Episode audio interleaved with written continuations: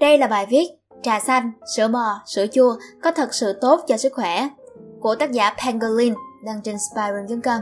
Còn mình là Nguyễn Lê Minh Thi. Chúng ta hãy bắt đầu bài viết này luôn nha.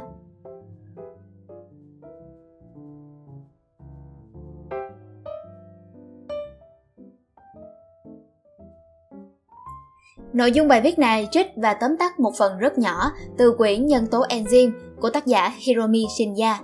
Mình thấy quyển sách khá hay và có nhiều thông tin thú vị. Quyển sách đưa ra một số sai lầm về chế độ ăn uống mà mọi người vẫn tin là tốt, đồng thời đưa ra chế độ ăn sinh da và những thói quen tạo nên cơ thể khỏe mạnh. Mọi người có thể tìm và đọc thử nhé. Trà xanh Catechin có nhiều trong trà xanh có tác dụng diệt khuẩn và chống oxy hóa. Vì thế mới có nhiều người tin rằng uống thật nhiều trà xanh Nhật Bản thì có thể sống thọ hoặc phòng chống ung thư. Catechin có trong trà xanh là một loại polyphenol có tác dụng ngăn cản quá trình oxy hóa là đúng. Tuy nhiên, khi một lượng catechin kết hợp với nhau sẽ thành một chất khác gọi là tannin. Tannin là một thành phần chát có trong thực vật. Tannin có đặc tính dễ oxy hóa, khi gặp nhiệt độ cao hay tiếp xúc với không khí dễ dàng chuyển hóa thành axit tannin. Các axit tannin này làm đông cứng protein, gây ra ảnh hưởng xấu đến các niêm mạc dạ dày và khiến dạ dày ngày càng kém. Thực tế, khi so dạ dày của những người uống trà có nhiều axit tannin, kết quả cho thấy niêm mạc dạ dày của nhiều người đang bị mỏng đi và xuất hiện tình trạng teo dạ dày. Tình trạng viêm teo dạ dày mãn tính hay viêm teo dạ dày rất dễ chuyển thành ung thư dạ dày. Hơn nữa, các loại trà bán trên thị trường đều sử dụng các loại thuốc nông nghiệp trong quá trình trồng trọt. Lời khuyên cho những ai thích uống trà là hãy uống loại trà không sử dụng thuốc bảo vệ thực vật. Uống sau khi ăn để tránh tổn thương đến niêm mạc dạ dày và mỗi ngày chỉ nên uống từ 2-3 cốc trà mà thôi.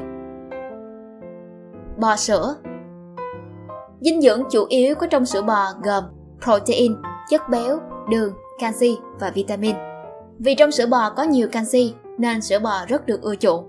Tuy nhiên, theo tác giả, không có thực phẩm nào khó tiêu như là sữa bò.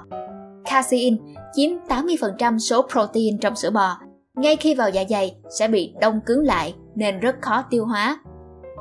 Đồng hóa sữa là khuấy sữa mới vắt để các chất béo trong sữa phân bố đồng đều. Quá trình đồng hóa sữa này không tốt ở chỗ là khi khuấy sữa đồng thời cũng khuấy luôn không khí vào sữa. Khi đó, các chất béo sẽ bị oxy hóa thành lipid peroxide. Lipid peroxide là chất béo bị oxy hóa cao, gây ảnh hưởng rất xấu đến cơ thể. Loại sữa chứa nhiều lipid peroxide làm gia tăng hại khuẩn, ảnh hưởng xấu đến môi trường đường ruột. Kết quả là các chất độc như gốc tự do oxy hóa, hydrosulfur, ammoniac được sinh ra trong đường ruột. Nhầm lẫn lớn nhất của mọi người về sữa bò là sữa bò giúp phòng tránh bệnh loãng xương. Tuy nhiên, đây là một sai lầm tai hại. Chính vì uống sữa bò quá nhiều nên mới dẫn đến bệnh loãng xương. Canxi trong sữa bò được cho là hấp thụ tốt hơn trong cá nhỏ và vấn đề chính là nằm ở đây. Nồng độ canxi trong máu người ổn định từ 9 tới 10 mg, có nghĩa là 100 cc. Khi uống sữa bò, nồng độ canxi trong máu tăng lên nhanh chóng. Thế nên, nếu như nhìn qua mọi người sẽ cho rằng cơ thể hấp thụ được nhiều canxi. Tuy nhiên, chính cái gọi là tăng nồng độ canxi trong máu này lại gây bi kịch cho chúng ta. Thực ra, khi nồng độ canxi trong máu tăng lên, cơ thể sẽ điều chỉnh sao cho nồng độ canxi quay về giá trị cân bằng ban đầu lượng canxi thừa sẽ được thận bài tiết qua nước tiểu. Nói cách khác, chính lượng canxi trong sữa bò vốn được uống để hấp thụ thêm canxi lại làm giảm lượng canxi trong cơ thể.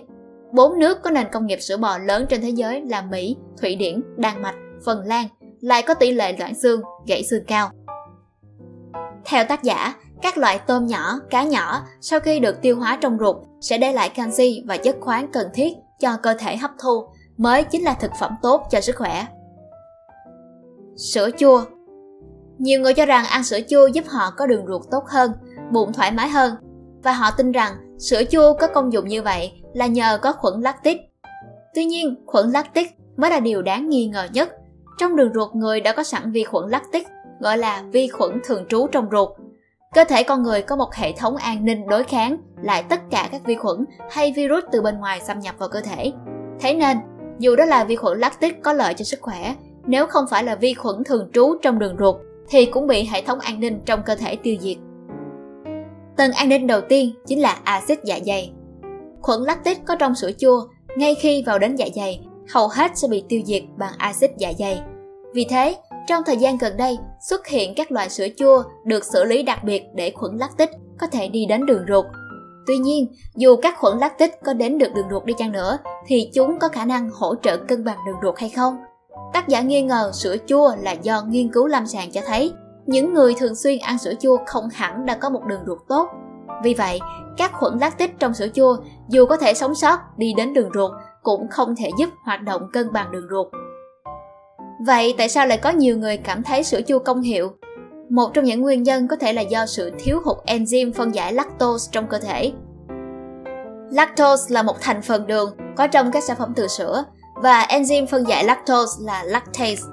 Theo thời gian, lượng lactase trong cơ thể giảm dần. Tuy nhiên, đây là điều hết sức bình thường bởi sữa là đồ uống cho em bé, không phải thức uống người trưởng thành nên uống. Nói cách khác, lactase không phải là enzyme cần thiết cho cơ thể người trưởng thành. Trong khi đó, sữa chua có chứa rất nhiều lactose, thế nên khi ăn sữa chua do thiếu enzyme phân giải nên lactose không được tiêu hóa, dẫn đến tình trạng tiêu hóa kém. Nói một cách dễ hiểu, khi ăn sữa chua nhiều sẽ xuất hiện tình trạng tiêu chảy nhẹ. Và tất nhiên, mọi người sẽ nhầm việc phân đóng từ lâu trong đường ruột bị đào thải do tiêu chảy nhẹ thành bệnh táo bón được chữa khỏi nhờ công dụng của sữa chua. Cảm ơn mọi người đã đọc đến đây nhé. Nếu thấy thú vị, mọi người hãy đọc sách để có một sức khỏe tốt nha. Chúc mọi người có một ngày tốt lành. Và đừng quên like, share và subscribe ủng hộ chúng mình. Và nếu như các bạn thích những nội dung như trên, hãy đăng nhập vào spyroom.com để tìm đọc thêm. Xin chào và hẹn gặp lại. Mình là Nguyễn Lê Minh Thi.